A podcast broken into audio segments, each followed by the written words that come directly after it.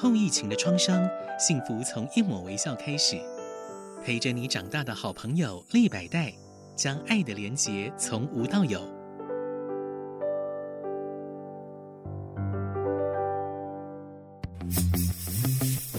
建筑人生，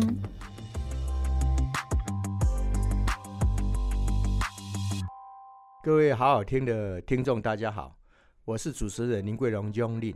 我们今天再一次的邀请到黄器界建筑师来到现场。黄建筑师你好，各位听众大家好，我黄器界。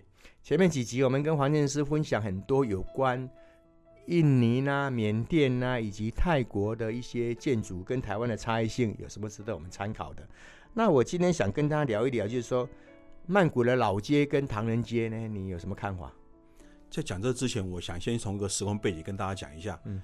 其实中国的古物保存最好的，并不是在台湾，也不是在大陆，而是在东南亚。哦，好，为什么呢？大家可以看到文文化革命，文化大革命很多东西破坏掉了。是，但最近是很多人把它复原回来，但是复原回来的真实度到多少，真的我也不知道。嗯，然后台湾呢，是因为我们播迁到台湾，你会发现很多东西都是凭空想象把它生出来的。嗯，因为既没有任何的佐证资据，有没有那个当时的工匠都没有，然后反而是东南亚是最好的。大家知道为什么吗？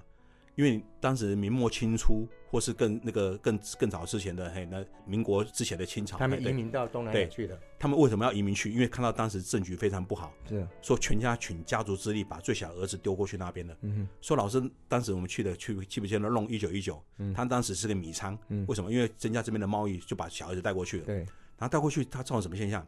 把东家里最好的东西、最精华的东西、最好的记录全部一又一次搬过去，嗯，甚至当时为了这东西，把最好的工匠跟材料带过去，嗯，说真的，到有一次去看完那弄一九一九之后呢，有一次我在曼谷老街绕，看到一家叫红香宫，红香宫我听我二哥讲，他说是潮州话的那个打铁街的意思，嗯，哎，叫红香宫，哎，对，然后去看到里面就发现哇，原来里面的东西不管是木雕形式，像那个那个那个檀香。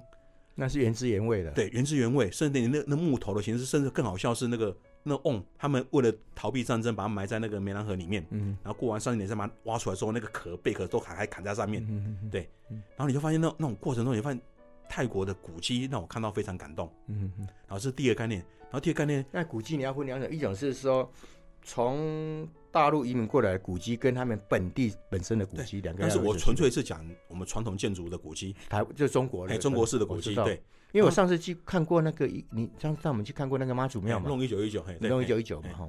他那个只有他的主殿那边是那个雕梁画柱，其他都全部都是很传统的。是是，对。然后看到这过程中，然后就发现，如果老师有在台湾做到那种古迹维护的工作，你会发现我们的古迹修完是什么？根本不是要古迹了，我们古迹修完是原汁原味、非常新的东西，只是说他们强调什么？用原始的工匠、原始的材料去做做修缮，但是你看过去，你根本不觉不认为那是古迹啊。嗯，好，这个东西最明显就是迪化街，修完之后对迪化街一点感觉都没有。而而且我家里也住在延平北路上面，嘿，慈圣宫前面，嗯，所以我从小就一直对迪化街排很排斥，为什么？因为我觉得它最不是古迹的空间，觉得很假。对，嘿，很假。嗯，然后等到去，好像去整容过一样。对对对对，而且那个整容是抹抹抹的面磨的非常奇怪的，嘿，对，皮肤不会动的。对。然后等到去到曼谷之后，去走过他刚刚讲那个老街，就是在那个湄南河旁边的形式，嗯、而且那边好多古迹，从什么那个什么咖啡厅，甚至说他们自自己的那个诶什么呃祖师爷庙等等，然后过程中发现哎。诶人家修古迹根本不是这种回事，嗯，他把很多那种裂纹、甚甚至树藤都还留在上面，嗯，他只是把当时的东西去稍微抹抹抹一下而已，嗯，你会发现可以看到那种时空背景的差异，嗯，跟当时历史年轮那种东西呈现出来的建筑物感觉完全不一样，嗯，对，所以我还要说，真的，如果你没有去到曼谷的老街，而且是唐人街过程中，第一个一定要去看红香宫那栋咖啡厅，嗯，他可以在河岸边看到那个整个那种。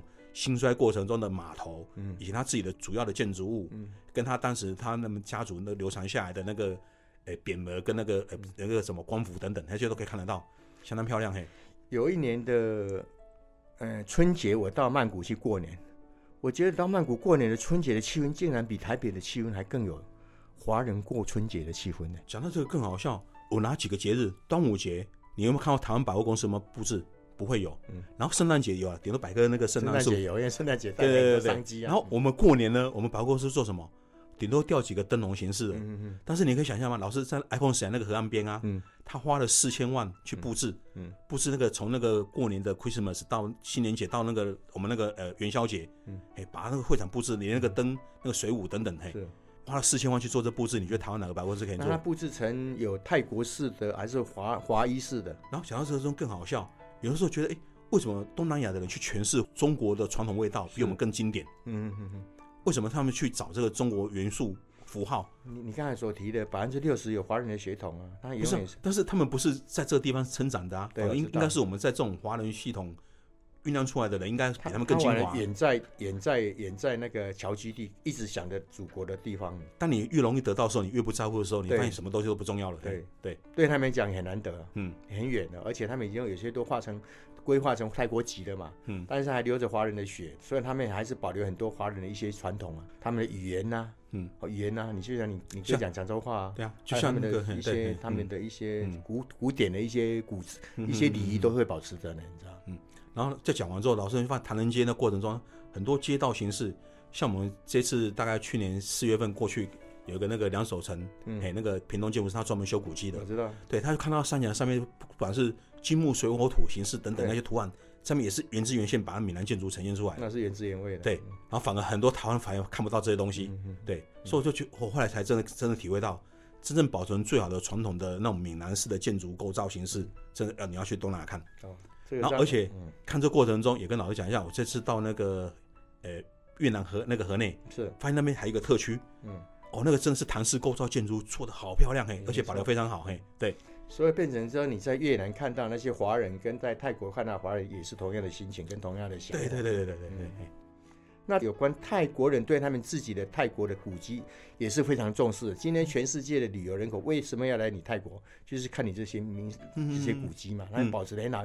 尤其有时候有时候我们在湄南河晚上夜游的时候，哇，那整个这个。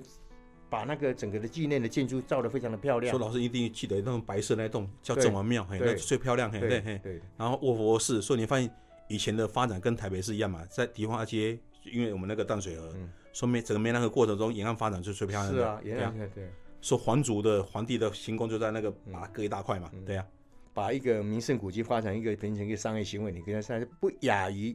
巴黎的塞纳河的游河，嗯，你发现他们古迹跟河岸是对等的，嗯，但他们对河岸线的那种用法跟台湾完全不一样。嗯嗯，台湾怕什么？怕淹水，嗯，所以就把整个堤防越堤越高，越堤越高。嗯，对。像我家住原面的，我根本看不到后面堤防了，看不到水。对，但曼谷它不是啊，淹水就算它淹没关系啊，对啊。但是淹完之后，你发现那么亲水性跟古迹的连结就非常强烈。嗯，对，尤尤其是我到现在印象非常深刻那个。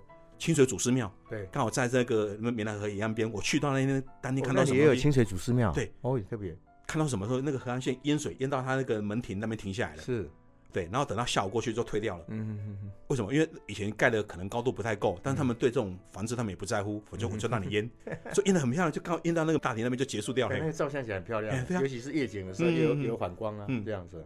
所以你就发现他们对河岸线跟古迹那种同时保存，他们很多想法跟台湾完全逻辑是不一样的。嘿。另外，他们对这种隔热方面气候的问题啊，我记得上期你有谈到，这一集能不能聊一聊，就有关气候，他们如何用建筑的手法来来反映他们的气候的变化？嗯，我我我拿我拿一个毒瘤叫瓷砖这个东西先讨论跟大家讲。嗯，瓷砖这个东西从哪里发展的？从日系的伊纳斯那些东西全部卖来台湾。对，说台湾以前做东西最喜欢贴小火瓷砖，贴二丁挂。嗯，但是地震带真的不适合用这种东西。嗯，然后去看到东南亚之后呢？曼谷是因为它是一个盆地，嗯，说它没有它天然的石头，也没有天然的那个矿石，那个历史都没有，嗯，所以那边最多是这种东西，河沙跟泥土，对，对，所以他们发展出他们的自己的东西是那种砖石跟那个烧瓦片的形式，嗯，然后然后如果需要到原原材料更高的石头东西，必须从国外进口进来的，嗯，所以你发现，在曼谷，我觉得陶这个东西是最好用的，是，好，我们这次去看到那个朱拉隆功大学学校对对面有一个。百年纪念公园是，他把那个公园怎么把它往下地下挖，嗯，挖了快将近快十几公尺，为什么？做水铺满？嗯哼，然后水铺过程中上面是用那个红砖跟陶砖形式去砌出一个凉亭一个公园。是，如果老师下次有去可以看一下，哎、欸，嗯、你会发现他们对微气候的掌控，就刚才讲到的，从水铺满到那个空气的隔热跟通风形式，嗯，甚至说他们在一楼或是中间有那种空中花园形式做那个空间的空气的对流等等，嗯，然后这东西我再拿一个东西最有名的，像新加坡，嗯。之前大家有没有看过那个那个那个饭店叫什么？就是整个都绿绿满满那叫叫什么？忘记了那家。那个是互相交错的，互相交错。这这种空间形式里面没过来，我觉得他应该是看到曼谷很多特色形式自己才发展出来的。嗯，对，因为这种东西在泰国非常多，访问了几集以后，我觉得泰国的建筑一方面又保留了他们古典的这种传统的这种形式，以及他们传统的礼制，甚至传统的一些民族性。那另一方面也引进很多世界各国的这种先进的东西，嗯、所以造成今天曼谷的跟人家不一样的地方。这样子，嗯、不管它的种种的建设来讲，虽然说还是塞车很严重啊，虽然你所提的是说。路上跟地下的捷运系统的票不能相通啊，但是他们的以这种很乐天的心情来接受这种各种不同的这种呃不方便的地方啊，甚至水淹到门口的，他们还是以翟燕燕的看法在看这个东西。所以我是觉得我们应该多去看每个国家的特色，尤其是看他们的民俗风情这样子哈。老师，你还记不记得我们那时候一九年去玩，游校的 Commons？嗯。就是有一栋那个阶梯，这样一直往楼上爬，爬上去。对对对，那屋顶有那个大风扇，大风扇。嘿嘿。好，那栋建筑完全没有冷气的哦。对，那栋那个商场怎么发展出来的？它就是一个非常典型的泰国的思考逻辑。嗯，对他们把最底层当那个美食街，嗯，所以那边需要冷气。嗯，然后上面的那种步道形式，你可以在晚上那边 pub 喝酒，嗯，或是在那边停留等等，然后是那个大阶梯。对对对对，嘿，那个真的非常特色。然后就是一个非常典型的东西。说我这次去参 APEC 遇到那个那个设计师，哦，原来他是从英国留学回来的，嘿对。他甚至在他的门口有做一些他的那些建筑物的说明嘛？嘿对对对对对，就那栋。所以说，老师刚刚讲到为气候表现最漂亮就是那栋，嘿，它就是最经典之作。对对对，而且是他用当地泰国人的出发点去诠释他们自己的建筑物，然后衍生出来一个一个作品，嘿，那真的很值得去看，嘿。哦，我们今天再一次的谢谢我们黄基建筑师来现场跟我们分享有关这个曼谷的建筑。我希望以后还有机会再邀请来我们现场跟听众来分享你的一些建筑的人生。谢谢你，好，谢谢大家。嘿，